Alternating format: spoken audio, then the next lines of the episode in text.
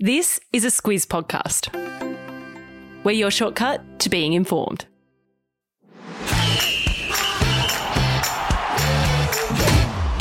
Good morning. This is Sport Today, your weekday sports news podcast that puts you ahead of the game. I'm Sam Ferris. And I'm Martin Gabor. It's Tuesday, the 5th of July. In your Sport Today, Australia's mixed day at Wimbledon. The origin teams are in. Le Tour heads to France, and a living legend wins again. This is your Sport Today.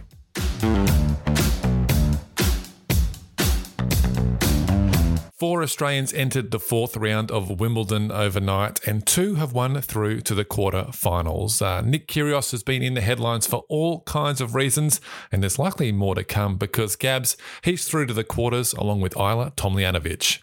Fez, we got to start with Kyrgios here. So he played American Brandon Nakashima and won in five sets.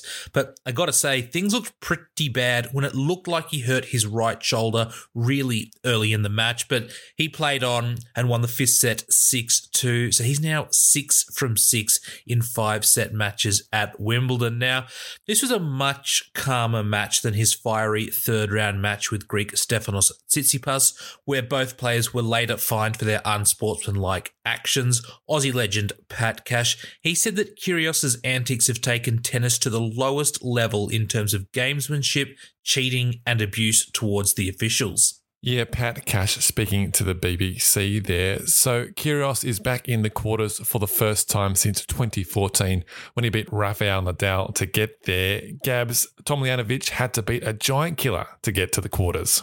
Yeah, she's the giant killer slayer, I guess, and it is back to back quarterfinals now for Tom Tomljanovic. She's now the first Aussie to do that in the women's singles draw since Jelena Dokic did it back in 1999 to 2000. Now, she did need three sets to beat Alizé Cornet. She's the French woman who knocked out world number one Iga Swiatek. Tomljanovic, she did lose the first set here, but won the next two 6 4, 6 3, and she's now going to play 17 seed Elena Rybakina in the quarters. Now, as you said, Fez, there were four Aussies in action last night. Jason Kubler's run as a wildcard has come to an end. He lost in straight sets to American Taylor Fritz, while number 19 seed Alex de Minaur, he lost to Chilean Cristian Garin despite leading two sets to love. Yeah, went down in five sets, and that means Garin will now play Kyrgios in the quarterfinals, and the winner of that match could play Rafael Nadal in the semis. Watch all the Wimbledon coverage on 9gem and Stan Sport.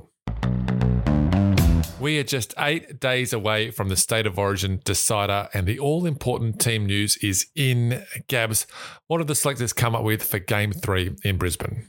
Well, we usually start this with the Blues, but let's start with the home team this time. Queensland coach Billy Slater, he's named a pretty similar team to the one that lost game two, but there is one big change. That's Felise Kaufusi. He's going to miss this game because of family reasons, and that means that Jeremiah Nanai, he's going to go from the bench and start in the back row, and his North Queensland teammate Tom Gilbert, he's going to come into the reserves for his origin debut. Now, the Blues, they've also made the one change, and I'm sorry to say, Fez, this does hurt your super coach Yeah. team. Payne Haas, he is out with a shoulder injury. So Jordan McLean will become the fifth oldest player to debut for New South Wales. Yeah, he turns 31 in October, so he's much younger than us. But don't worry, Gabs, the Echidnas will fight on without Payne Haas. Uh, game three is next Wednesday night at Suncorp Stadium. Today's trivia question brought to you by the League Live app. Download that for your State of Origin news, scores, and stats. Who's the oldest New South Wales debutant? Gabs, give us a clue here. All right, well, this guy, he is a Newcastle Knights legend. Plenty of those. Find out the answer at the end of the show. It feels like only yesterday we were talking about the Crows beating the Demons in the AFLW Grand Final. That was back in April. But in August, the next season starts with all 18 clubs in the comp. And Gabs, we now know who is going to play who. Yeah, well, the season fixture got released yesterday, so have a very good idea now. Fez, it is a bit shorter than the men's comp, despite having the same number of teams. The AFLW season, it's still going to be played over 10 rounds, with each team playing five home and five away games. Now, the AFLW players have pushed for a full home and away season, but the AFL says it's just going to take the expansion of the league one step at a time. The season will open with Collingwood playing Carlton on Thursday, August 25th at Icon Park. There's a grand final rematch on the Saturday in round one. And then on AFL Grand Final Day, there's a match between the Tigers and the Lions down the road from the MCG at Punt Road. It is a huge season coming up, and I've put a link to the full schedule in the show notes for you to check out.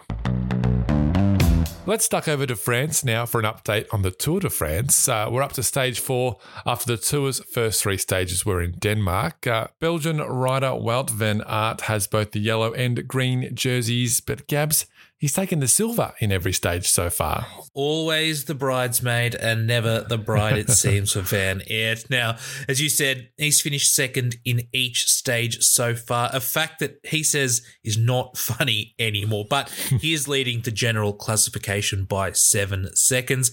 But Fez, 14 seconds back, lurking in the shadows, is two time defending champion Tadej Pogacar, who is the race favourite and well placed to make it three tour wins in a row. The best placed Aussie is Michael Matthews. He's in 11th spot. 32 seconds behind Van Aert. Australia's best hope, Ben O'Connor. Now, he's back in 47th, 1 minute and 8 seconds off the pace, but he's got plenty of time to make that up in the French mountains. Yeah, and that's where the tour will be decided. You've got Pogacar lurking back there in the peloton. Gabs, you set that up nicely. Stage four starts tonight at 9.30 p.m. and you can stream it on SBS on demand. We're off to the States now, where a lot of hot dogs were eaten this morning. The annual 4th of July Nathan's Hot Dog Eating Contest was held at Coney Island, and Gabs, and Aussie, made the podium. Hot dog, we have a wiener. well, almost. So James Almost. Webb, he was the first Aussie in the great event, and he did not disappoint. He smashed his way through 41 hot dogs and buns in 10 minutes. I think there was sauce included to finish third, but this was all about Joey Chestnut. Fez, this guy is an eating machine. He ate 63 hot dogs, which is well short of his own record, but he's now won it seven times in a row and 15 times overall. To put that into a bit of context, Rafael Nadal has only won 14 French Opens. He did it with a ruptured tendon in his leg and he had to deal with a protester who got in his way, but Chestnut, he choked him and just kept on eating.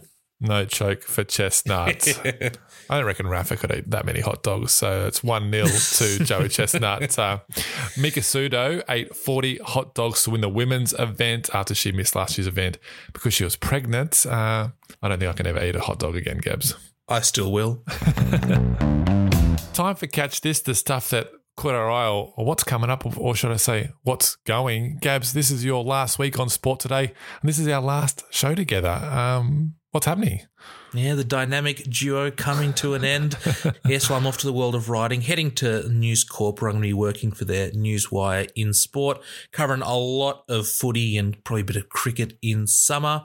I'm be very sad to leave sport today. It's been an absolute honour and pleasure to be here for the best part of 12 months. Uh, Fez, you're a fantastic host, and a, I was going to say a better bloke, but that'd be lying, and I don't tend to lie this early in the morning. but I'm sure everything will be fantastic going forward. Lucy's sticking on board and she's an absolute gun. I'm still here for the rest of the week though, so let's not get too sad just yet.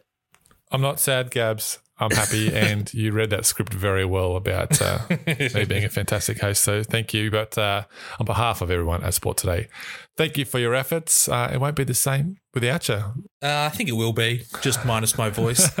it will. The uh, European pronunciations of the names will definitely suffer. But uh, let's move on. And today's trivia question brought to you by the League Live app. Uh, who's the oldest New South Wales state of origin debutant? Gabs, give it to us. And he said he played for Newcastle, and we weren't lying. It is Tony Butterfield, who was 32 years and 135 days old. still a baby, Gabs. Uh, all right, that is us done for today. As Gabs said, he'll be back with you tomorrow and the rest of the week with Lucy. I'm off until Monday. Have a great week. Catch you soon.